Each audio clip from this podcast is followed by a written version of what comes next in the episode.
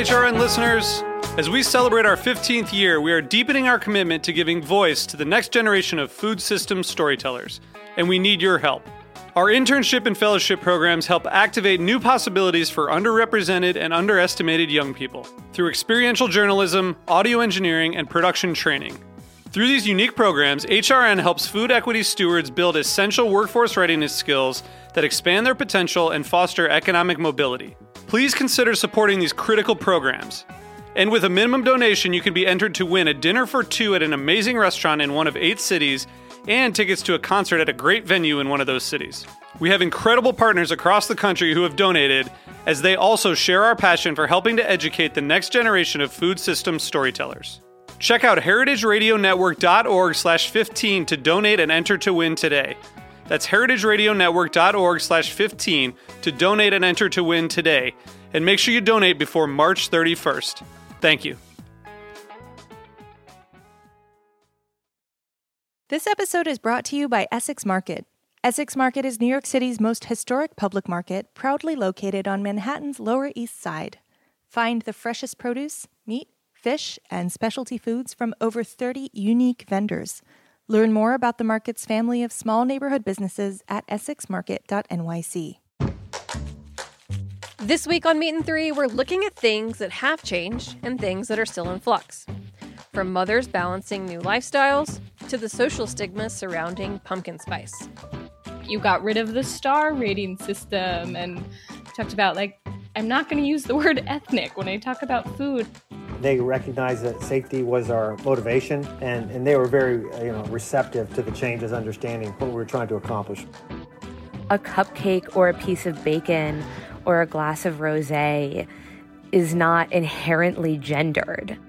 Tune in to Meat and Three, HRN's weekly food news roundup, wherever you listen to podcasts.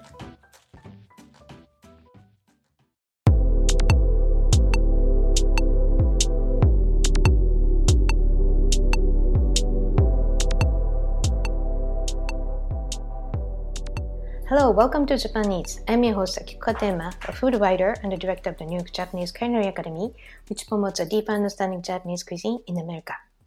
This show is all about Japanese food and food culture. We see sushi at every in the supermarket, but what is beyond sushi? We hear dashi ramen izakaya, but what exactly are they? Japanese food is a mystery for many people, and I will try to demystify it in this program with my co-guest. And my guest today is Joshua Walker, who is the president and CEO of Japan Society in New York. Joshua has a very intriguing background. He was raised in Japan and spent his formative years uh, in Hokkaido, the northern Japan, uh, northern island of Japan, where the um, geographically and clim- geography and climate are very different from the mainland Japan.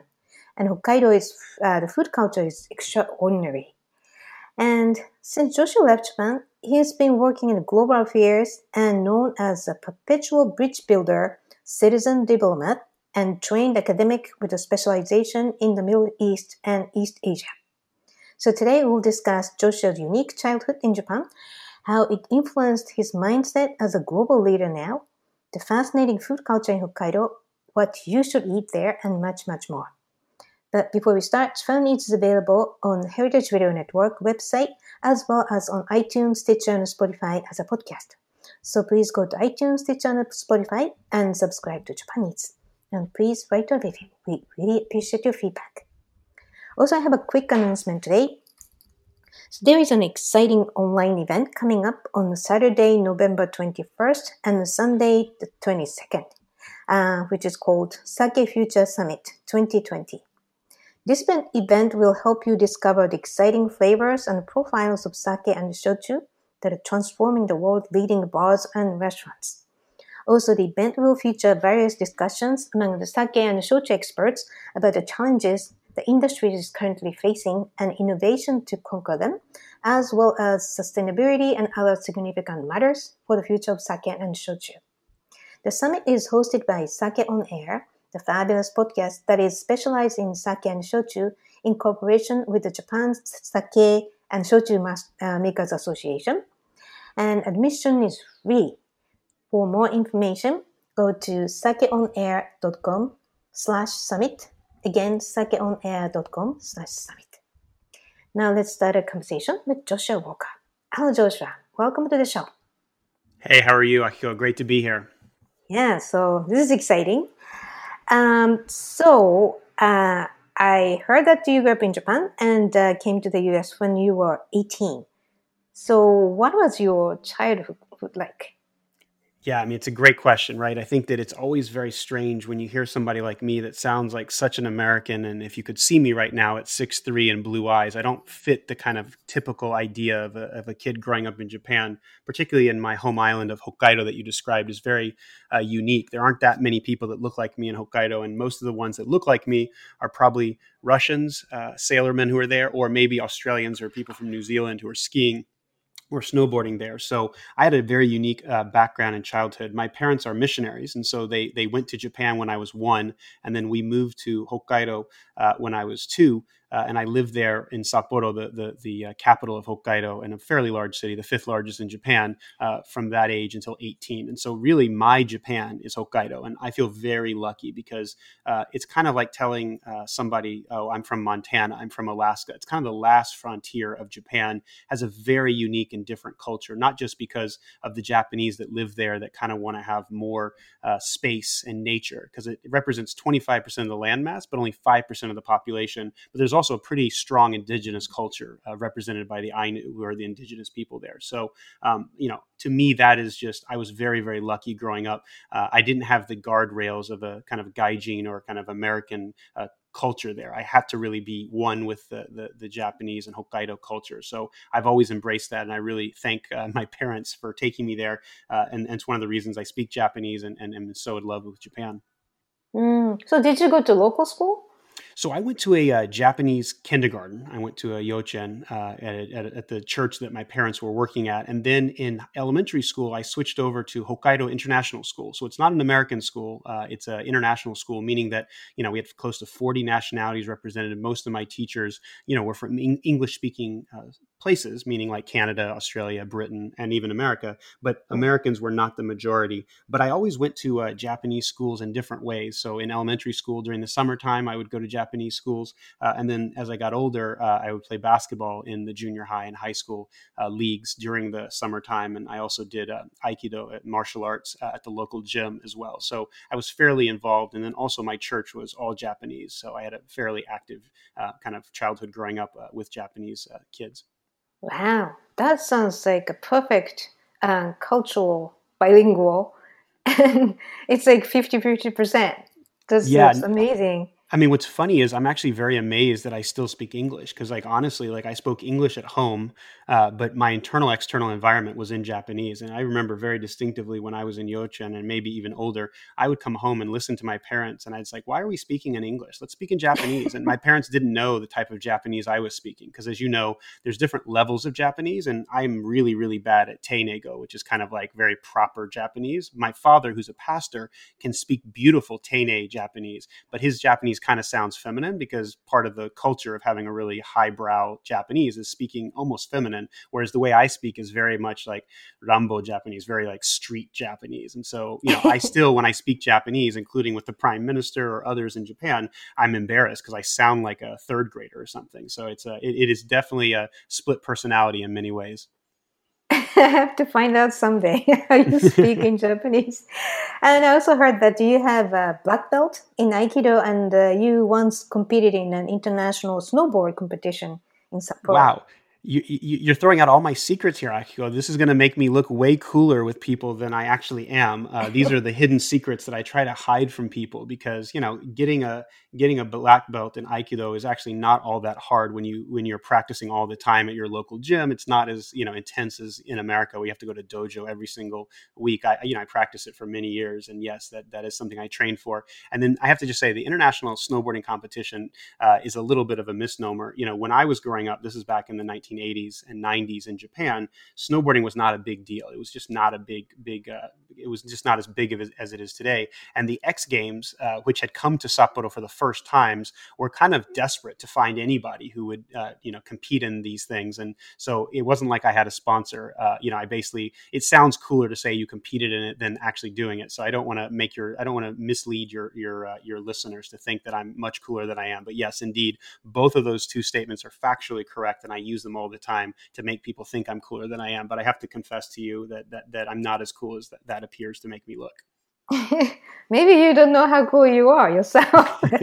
well, that's, I mean, as you probably talk about, uh, and, you know, we talked about this uh, when we had a chance to talk on, on Tea Time for Japan Society. Part of Japanese uh, omotenashi culture, part of uh, hospitality is to always kind of put yourself down a little bit to honor somebody else. You never talk about your own strengths. You always talk about someone else's. And so uh, maybe that is part of uh, my mindset uh, in terms of not really wanting to glorify those aspects. But I am typically American in the sense that I, I do like to make sure that people know of where I am strong and also where Japan has an incredible uh, contribution to the world. And certainly, uh, you know, you and the work you're doing with your show is important because I do believe that, that one of the superpowers of Japan is its food and its food culture.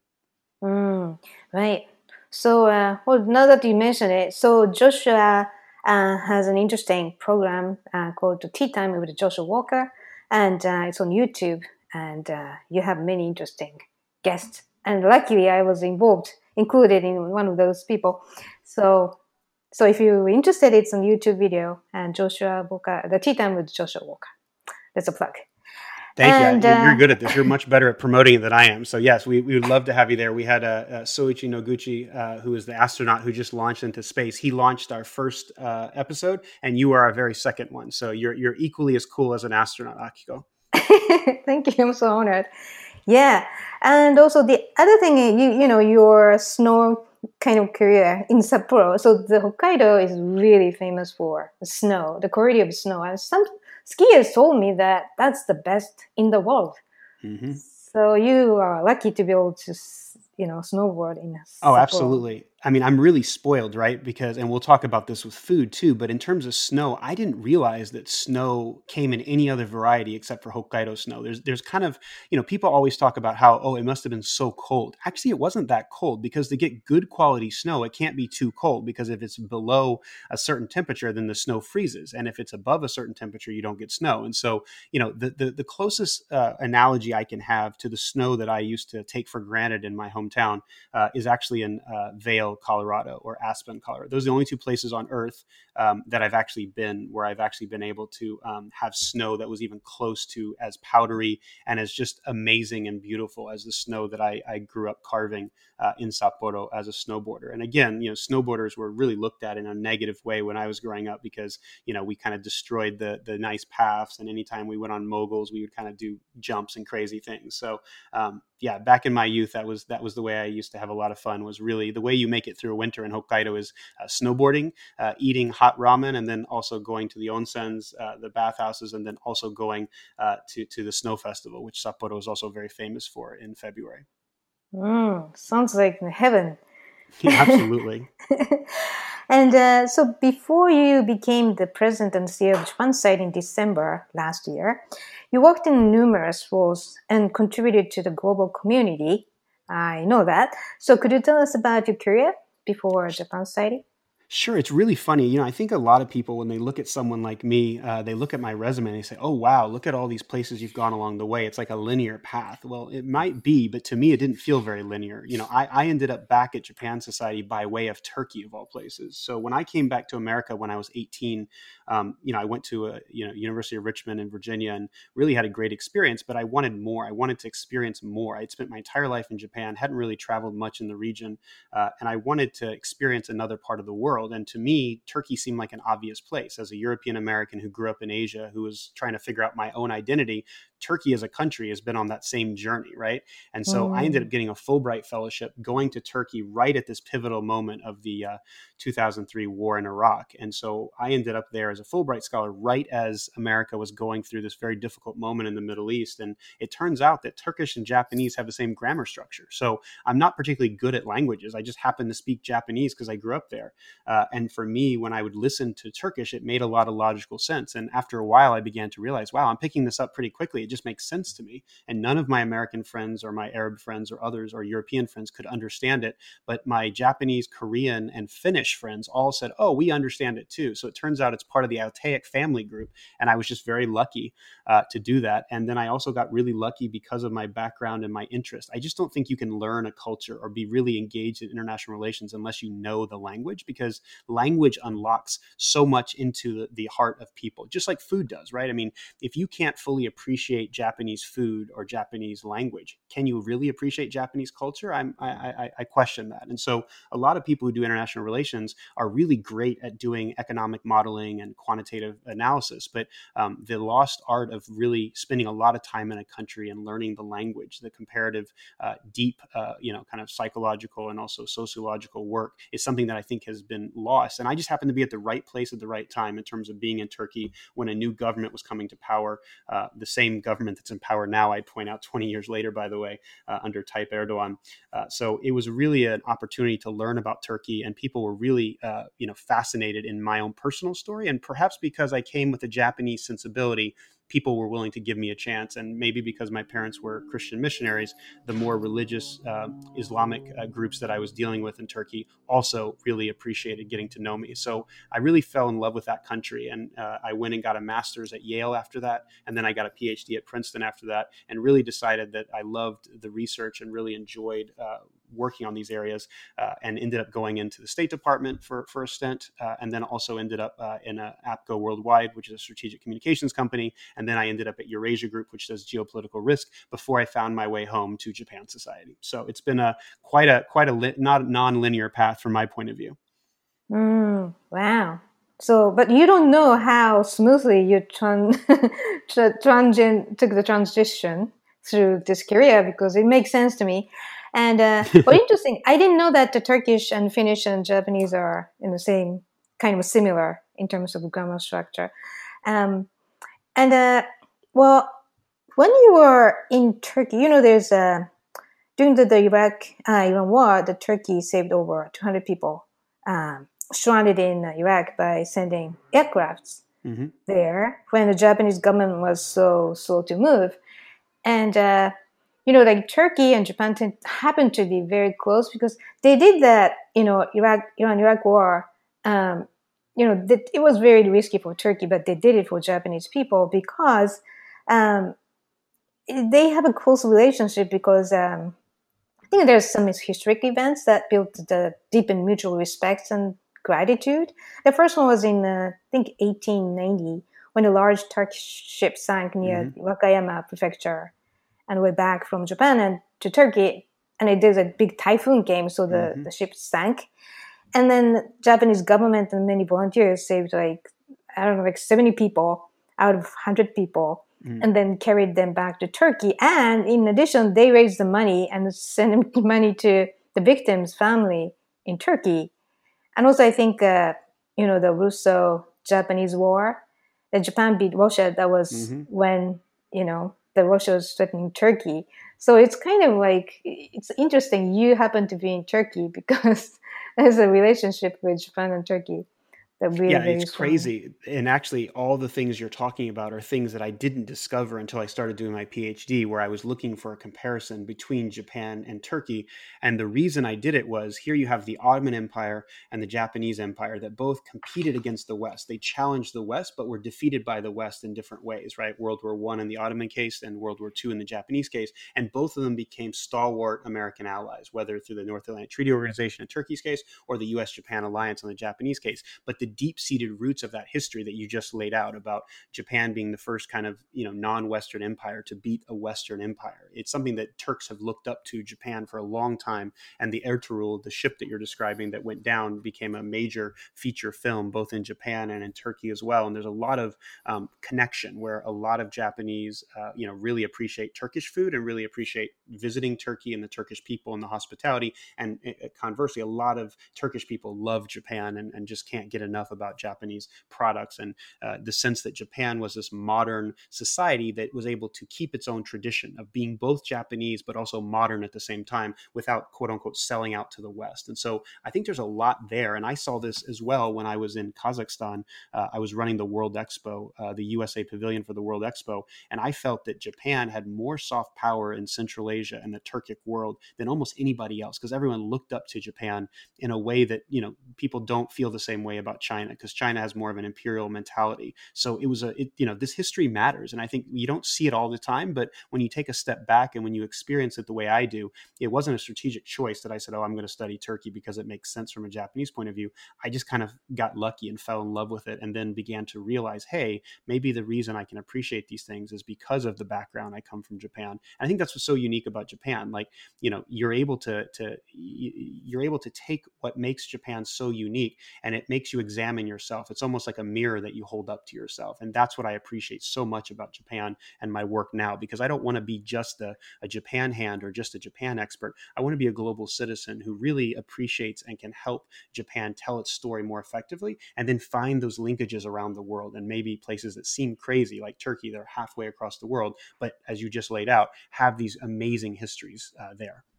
Mm, right. Well, it's amazing that how um, broad your views are to, you know, when I look at Turkey and Japan, and they are usually separate being American, but you, in your case, the world is a circle instead of dots. So it's amazing.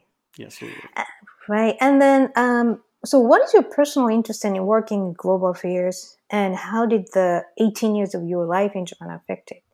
Yeah, I mean, I think that when you're when you leave your country when you're one year old, and I think that you know there's something about Japan that's unique, right? With a name like mine and looking the way I did, I was never going to fit in in Japan, right? I was always going to be a gaijin or an outsider. And you have a choice. You can either resent it your whole life and say, well, why don't these Japanese, you know, accept me for who I am, or you can embrace it. And so I really embrace my my my upbringing and saying, look, Japan is my heartland. It's where my parents live. It's it's where my heart uh, continues to reside. I, I, think of myself as a dosanko. It's what you call somebody from Hokkaido. I think of myself in those terms, but I know intellectually that I'm an American. And being an American citizen and being a global citizen should not be mutually exclusive. In other words, America is a country of immigrants that was made great uh, by the entire world. You know, America prides itself on being one of the oldest democracies, but we're one of the newest countries in the world world. And so there's a lot we can learn from the rest of the world. And coming from Japan, which is one of the oldest civilizations out there, um, it's a real interesting juxtaposition of coming from this island nation, but knowing my heritage is from America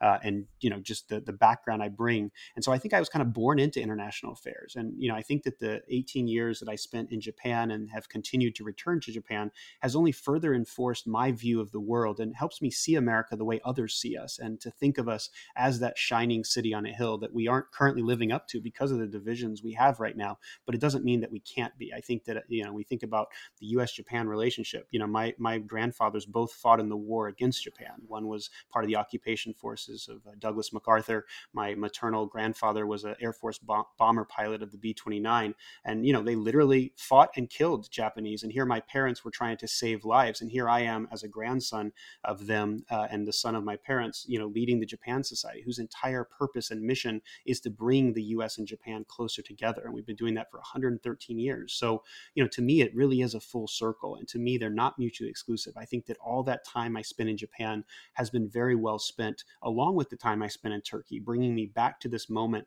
this really unique moment in world history where uh, we realize how much closer we are. We all are should be united in this global pandemic, but yet we find that our internal divisions are stronger than we've ever seen. And, you know, it makes me sad to watch what uh, we're going through in America America right now, not just a public health response where we have such a crazy rate of, uh, of infection, but also all the social injustice and everything else that's played out in the presidential election and the politics. Um, there's a lot to learn uh, from both countries, and my goal is to help each country learn and be a better version of themselves as a result of the relationship with each other.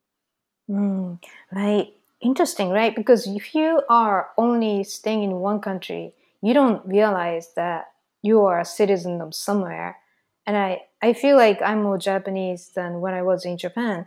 It's the same thing that this awareness, so that you know that you felt that this alienation, but it's kind of boosting your richness as a human being. So no, I think that's exactly right. And you know this very well in some ways, right? Because you moved from Japan to New York. And in some ways, your Japaneseness was never questioned when you're in Japan. But when you're in America trying to explain it to outsiders or to others, you have to be more particular. So when I was in Japan growing up and people would ask me about our history and, under, and ask me what it meant to be an American, things that none of my American friends ever had to worry about, I, I, was explaining at a young age. And so I have a much clearer sense of consciousness and also a sense of history because of that, because I was questioned at a younger age. And so what what what nowadays a lot of people are beginning to question. I'm, I'm from the southern part of America in Virginia, from Richmond, which was the home of the Confederacy. And there's a lot of painful parts of that past that as a white southern man, I need to understand. And I had to uh, undertake much earlier on because it was part of my consciousness in a way that it wasn't for other family members or other friends that I went to university with. And so um, it's something I think all of us struggle with. You know, identity is not a move. It doesn't just stop one day. You're not just wake up one day and say, this is who you are. You're, it's a constant journey that you're evolving on. And I think the richness that we have of interacting with others and understanding that we're more similar than different, even when there's some extreme differences in terms of what we may eat or what we might like, but those extreme differences are on the margin in terms of how important, you know, the togetherness and the unity of humanity is at the broader scale. Mm, right. And uh, so now that you are uh, the president of Japan Society, uh, maybe you can quickly uh, tell us the history and the mission of Japan Society and why did you decide to join Japan Society? Yeah, well, you know, I picked a great time to join in terms of literally moving up here just in time for New York to become the epicenter of a global pandemic. But you know, I I've always respected the Japan Society. This is an organization that was founded 113 years ago by you know kind of American and Japanese business leaders that said we need to find a way of bringing these two countries together, and it really uh, took on a new life of its own in 1952 after the war, because obviously during the war, uh, Japan Society had to shut down after Pearl Harbor, and it was kind of reopened and refounded by John D. Rockefeller III, on whose uh, home, the Japan House, we currently occupy uh, and have been part of. Uh, and really, the mission as we sit across from the UN is really to bring the US and Japan together. And really, the main focus during those early years under the Rockefeller uh, presidency was focused on arts and culture. Uh, and really, the, the beauty of what Japan's history and its past could show towards the future because the, the politics was so difficult at the time. And then over time, obviously, Japan's economic rise and success, and then uh, thinking about where the US and Japan are now as such close allies. You can't find any countries in the world mm. that are as close as the US and Japan, even uh, when you look at the US and the United Kingdom or US Israel. There's something unique about these two countries that are, from an outside point of view, you couldn't find two countries more different uh, in terms of one being very individualistic, uh, one being consensus driven, a lot of things like that. And so to me, that's the beauty and the fascination, the kind of the yin and the yang of the US and Japan.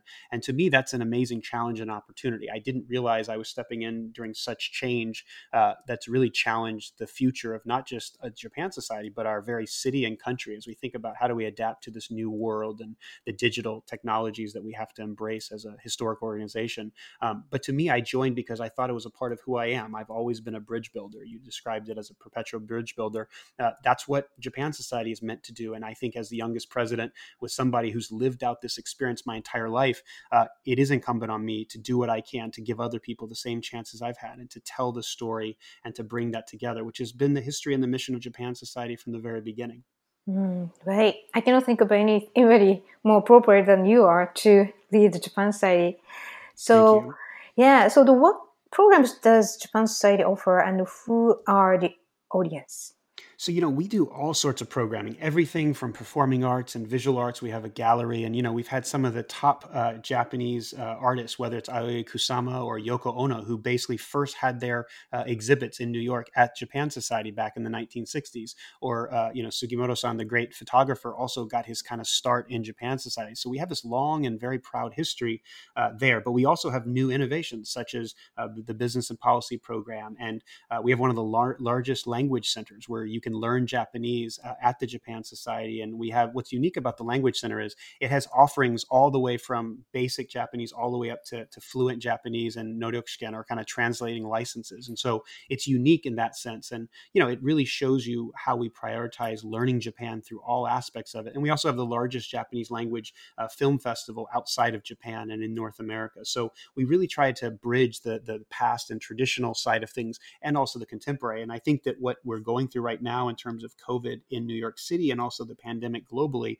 has really forced us to re examine our mission and figure out how to accelerate ways we can reach out uh, to more and more um, constituents. And I think traditionally, if I had to be, um, you know, brutally honest, I think generally people that have been members of Japan Society are people that know Japan and love Japan. We're kind of preaching to the choir. My mission as the new president is to really expand that, whether it's through our digital programs, but also to invite people that just know they like sushi or people that um, just kind of appreciate certain aspects of Japanese aesthetics. Maybe many people like your listeners who maybe have not heard of Japan Society, I want to reach out and welcome them and say, please join, please be part of what we're doing. Uh, and people like yourself that are just unbelievable ambassadors for Japan and Japanese culture, Japanese food in your case, uh, to say, how can we work together? I think one of the things we need to do a better job on is not being an island unto ourselves, but being a partnership mentality organization. Yes, we have a long history. Yes, we have a beautiful building. What can we do to make our community strong? Stronger. Community in the sense of not just the Upper East Side where we're located, but to all uh, boroughs, to all people in New York City, and indeed all the world. New York is a global stage,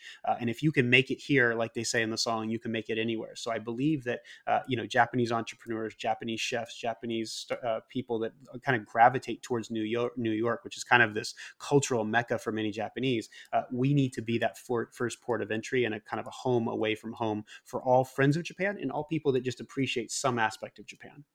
Mm, that's exciting.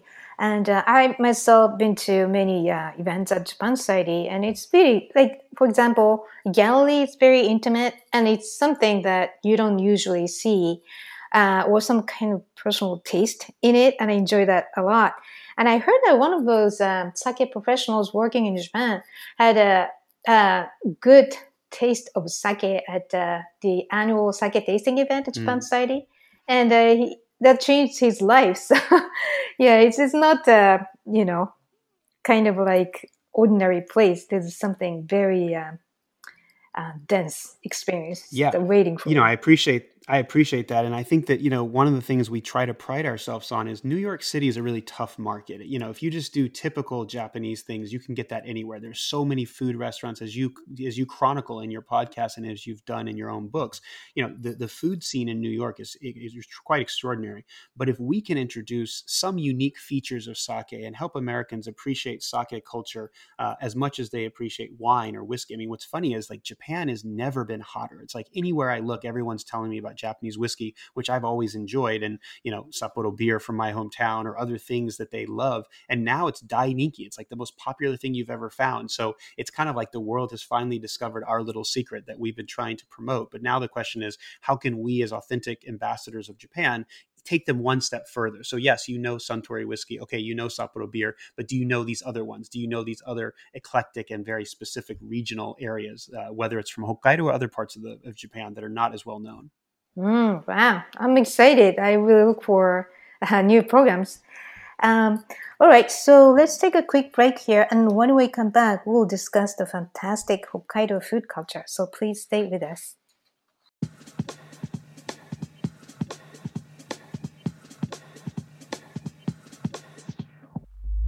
Essex Market is a food lover's paradise with over 30 unique vendors selling everything from one of a kind spices to daily grocery staples, and even scratch made prepared foods. At HRN, we believe that buying from local purveyors is one of the best ways to support an equitable food system. That's why this holiday season we'll be shopping from the vendors at Essex Market. Not only are their offerings fresh and delicious, They're also affordable and sold by a community of passionate small business owners. This connection is what has made Essex Market a stalwart in New York City's food landscape for the last 80 years. Now located in a brand new building, Essex Market continues to be one of the most unique food experiences in New York. At Essex Market, you'll find Lower East Side locals shopping for plantains and avocados, alongside visitors browsing freshly baked bread and locally produced cheeses. If this gets you hungry, order from one of the market's many prepared food vendors, serving up dishes from Peru, Thailand, Morocco, and beyond. Learn more and shop online for local same and next day delivery at essexmarket.nyc.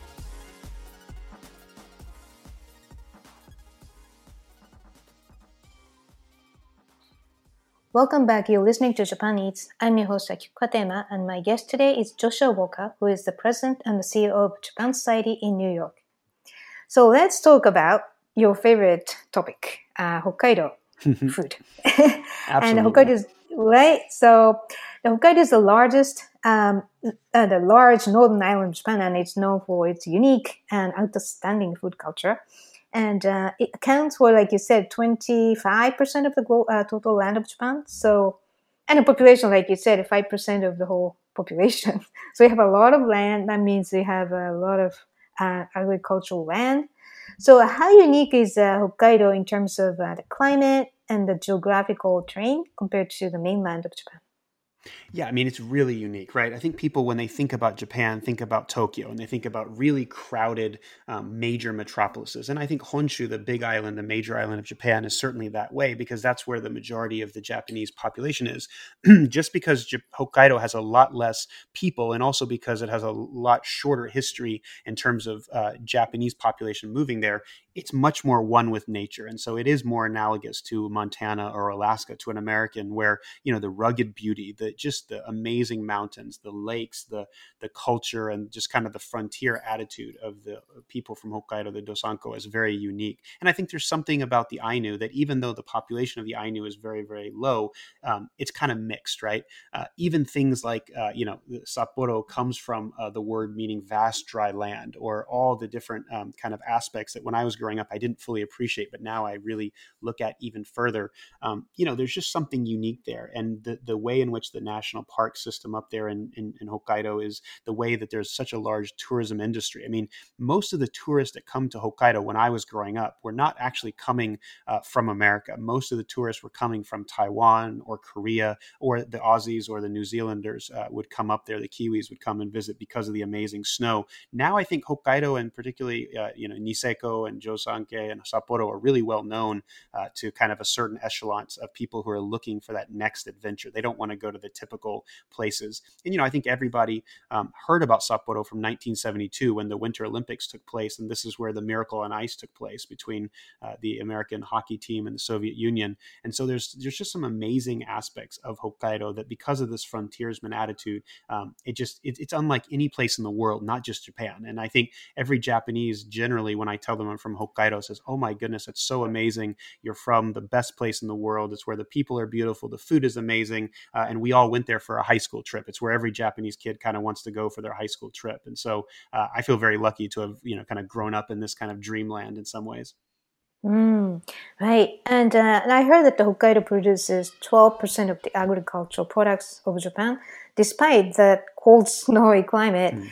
And uh, it is famous for potatoes, corn, milk, like milk, which is you know, yes. dairy in Japan. I think they, they usually is. So a lot of milk and beets, wheat, and plenty of seafood such as salmon, scallops, uh, sea urchin, and kombu.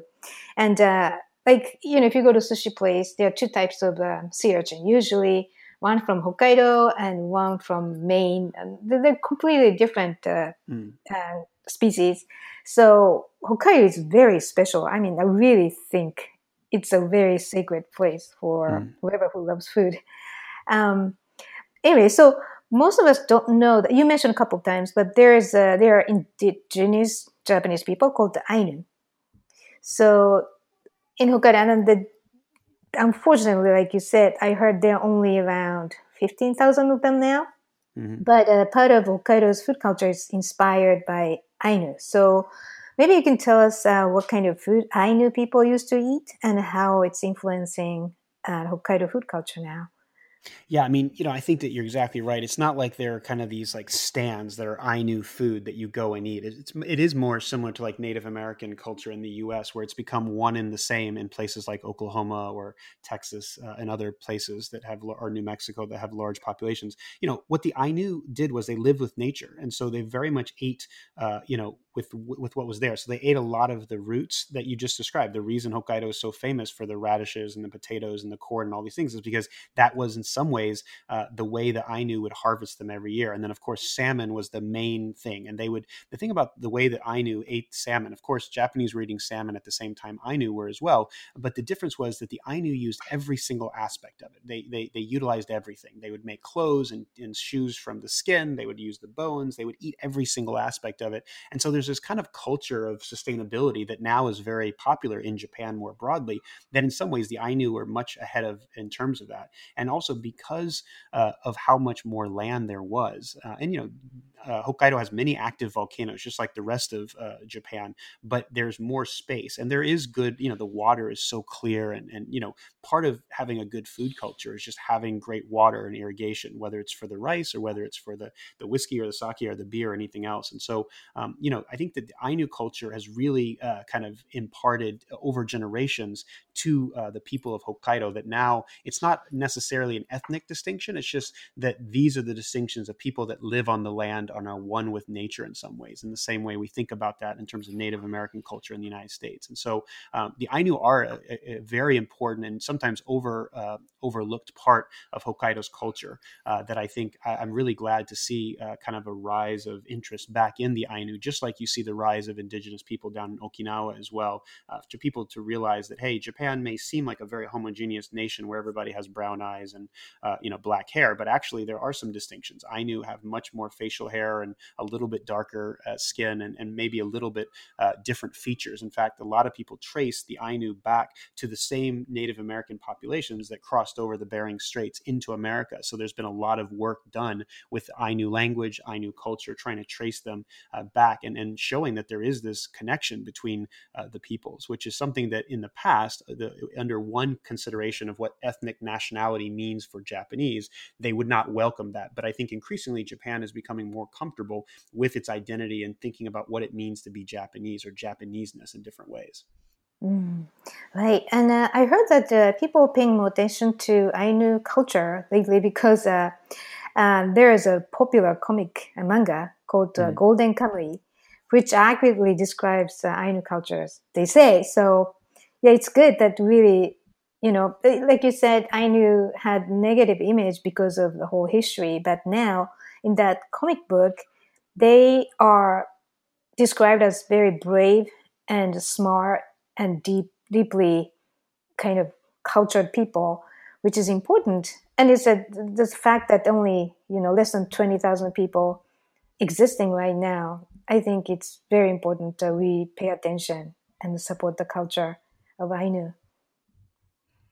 I think that's right, and you know, even when you look at there's a you know there's a new film uh, Ainu Mosir which is coming out on Netflix. Uh, you know, I think this week, and so even to see that, if you had told me there was going to be a uh, you know a kind of a film about Ainu on Netflix, if you had told me that two, two 20 years ago, even two months ago, I would have said that's crazy. I go, that's never going to happen. But you see it, it's like it's it's becoming. I think because people are in search of their own identity, and Hokkaido is such a distinctive and unique place. The people that come from there, there is there's something that's uniquely there. And even if you're not Ainu heritage, meaning ethnically Ainu, you take pride as someone from Hokkaido because they represent you uh, in that way. Just like people from certain states kind of uh, are really proud of the Navajo or the other Native American tribes that you know have this direct connection to the land that we now uh, really feel connected to. And I think that's something that Japanese are very good at in general. They feel very connected to the land and to the sea and to the the nature that they're a part of in a way that is, is sometimes unique uh, to to Japanese Japanese. And maybe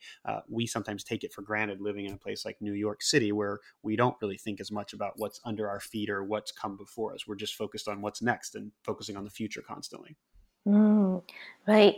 Well, that's the whole culture, Japanese mindset, right? Like wabi sabi, mm-hmm. the old thing is good, and uh, you know, nature uh, give gives us everything. We are part of nature. That kind of a foundational mindset. Even the Japanese people even don't think about it. So, Anyway, so uh, what should we eat when we visit Hokkaido? Uh, could you give us some examples?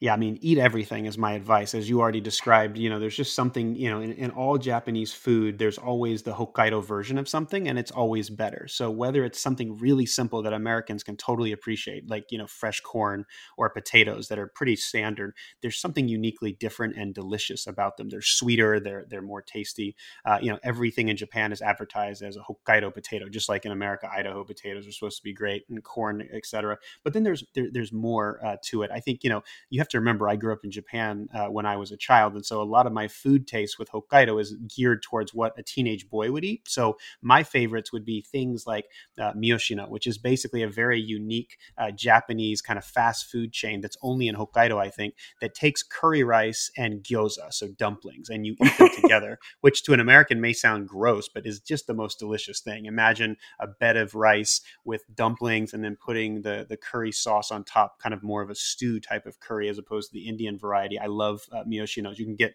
you know, for 500 yen or $5, you can get, you know, a huge set that will keep you full for an entire, you know, snowboarding session. Uh, Sapporo ramen is by far one of the most famous uh, products uh, in Hokkaido.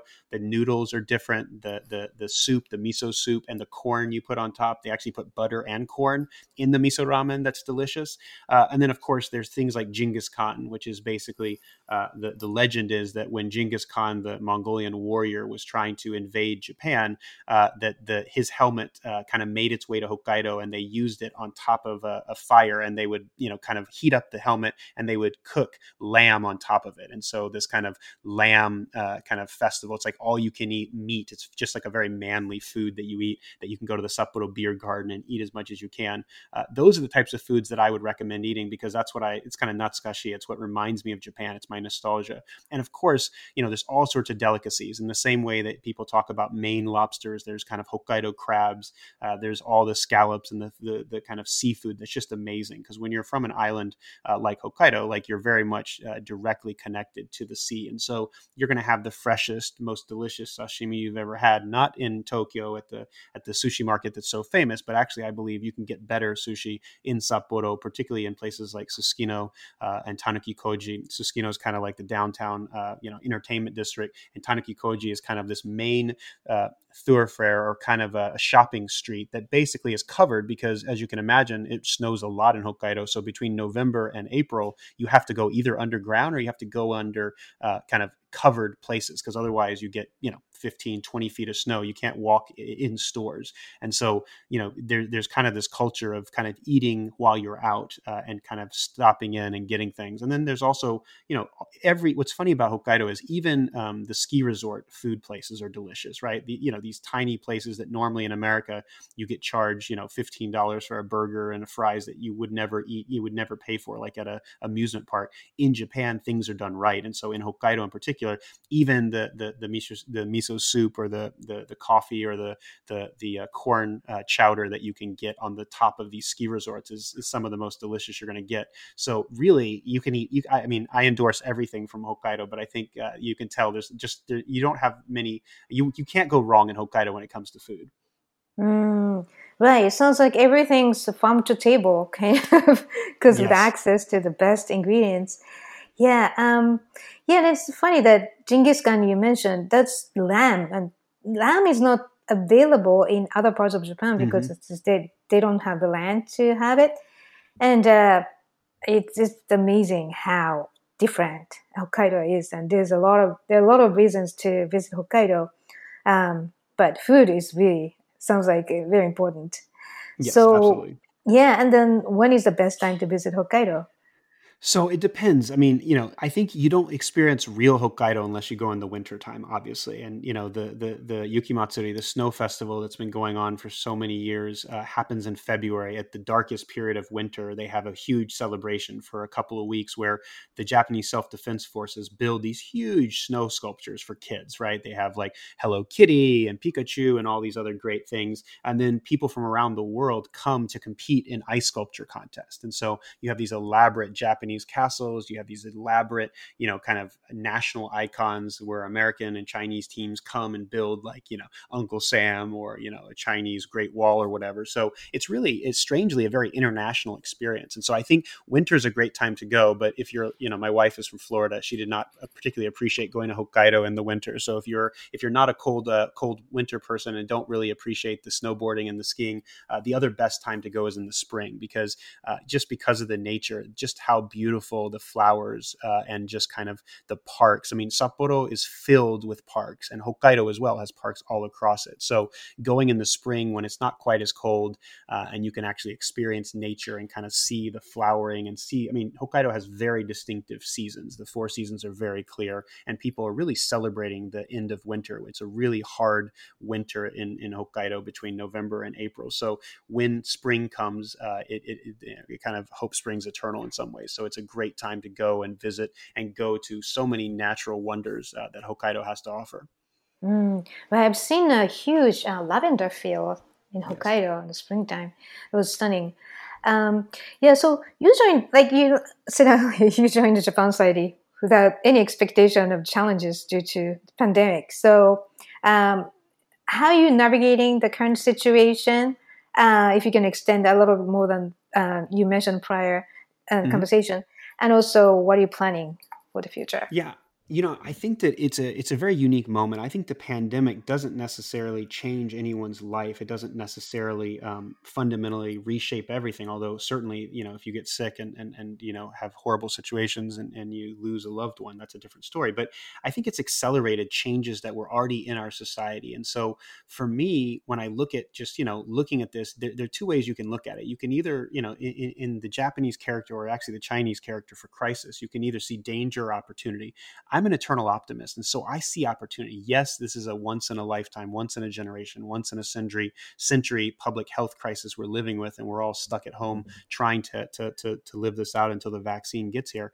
But I also think it really makes you focus and prioritize on what matters in life, right?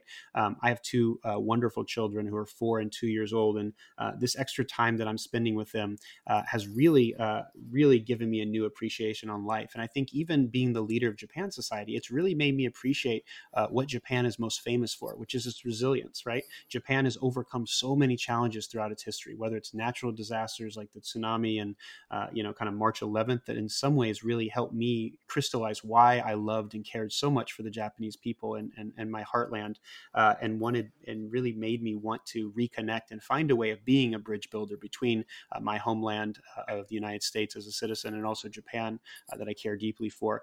but also, how can we as Japan Society be a better citizen and how can we be a better community organization here in New York? So instead of simply taking our historic legacy and saying, well, we were the place that featured all these great artists in the past, we're only going to be for high society, we need to be, you know, kind of part of our community. How can we reach to the kids who are learning Japanese uh, in the Bronx? The, I mean, I've met some amazing kids who are influenced by Japan and Japanese culture who've watched an anime and said, that's what I want to do, or people that do these amazing haiku or slam poetry with Japanese. I mean, just some incredible hybrid realities that I've experienced, even in my short time uh, at, at, Japan Society. And I think there's more to it. I just think there's so much that we can learn between the US and Japan. And I believe uh, that Japan Society needs to be at the center of that. We need to be relevant, uh, not just for high society, uh, but for all society, and not just for politicians or businessmen, but uh, for people that just happen to appreciate Japanese food culture and people that really look at Japanese minimalism and uh, the Marie Kondo kind of spark joy philosophy, or even people that just appreciate Uniqlo's minimalist design or the Prius from Toyota. There's so many examples of consumer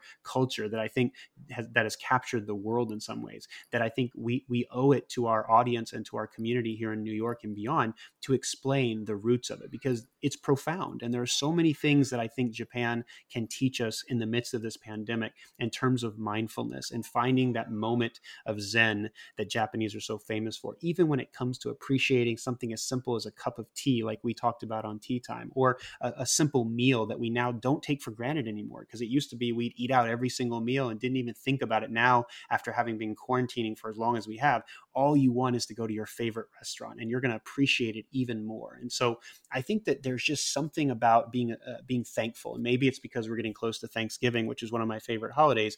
I'm just eh, profoundly uh, grateful for uh, Japan and its place in the world. And yes, there have been problems in the past. I'm not going to sugarcoat the history that led to World War II, but there's so much that Japan has brought to the world and so much more that Japan can bring to the world as this amazing uh, global hotspot that I believe that the US and Japan can, can work together on. Mm, right. Oh, you really are the right person to whatever make it happen, uh, whatever you said. So, yeah. Well, good luck.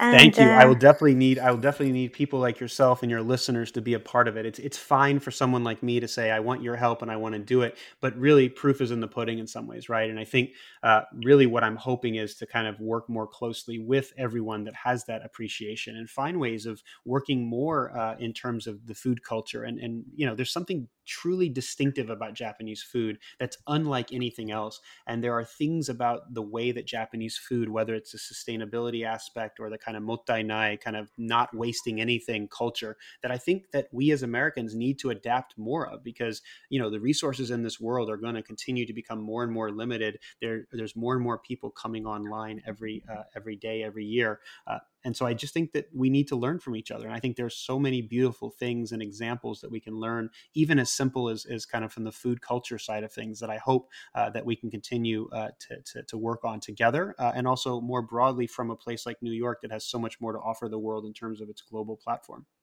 Mm, well, I can agree more. So, uh, where can we find your updates online and the social media?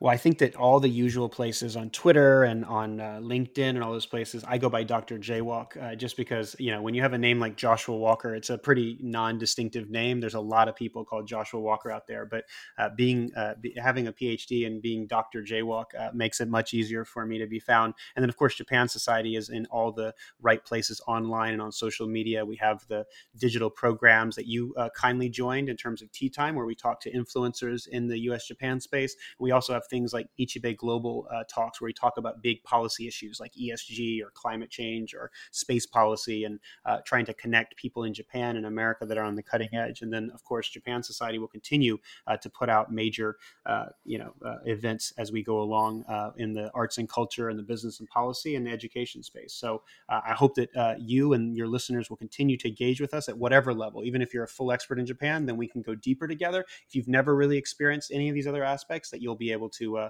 to jump in uh, and kind of we'll give you an entry point and introduction to all the best and the abundance of Japan as we engage, explore, and educate about uh, Japan. Mm, wonderful. So, listeners, let's take a look at what's going to happen to the Japan Society. Uh, so, japansociety.org, right? That's the website. That's right. Yes, japansociety.org. Okay. So, thank you so much for joining us today, Joshua.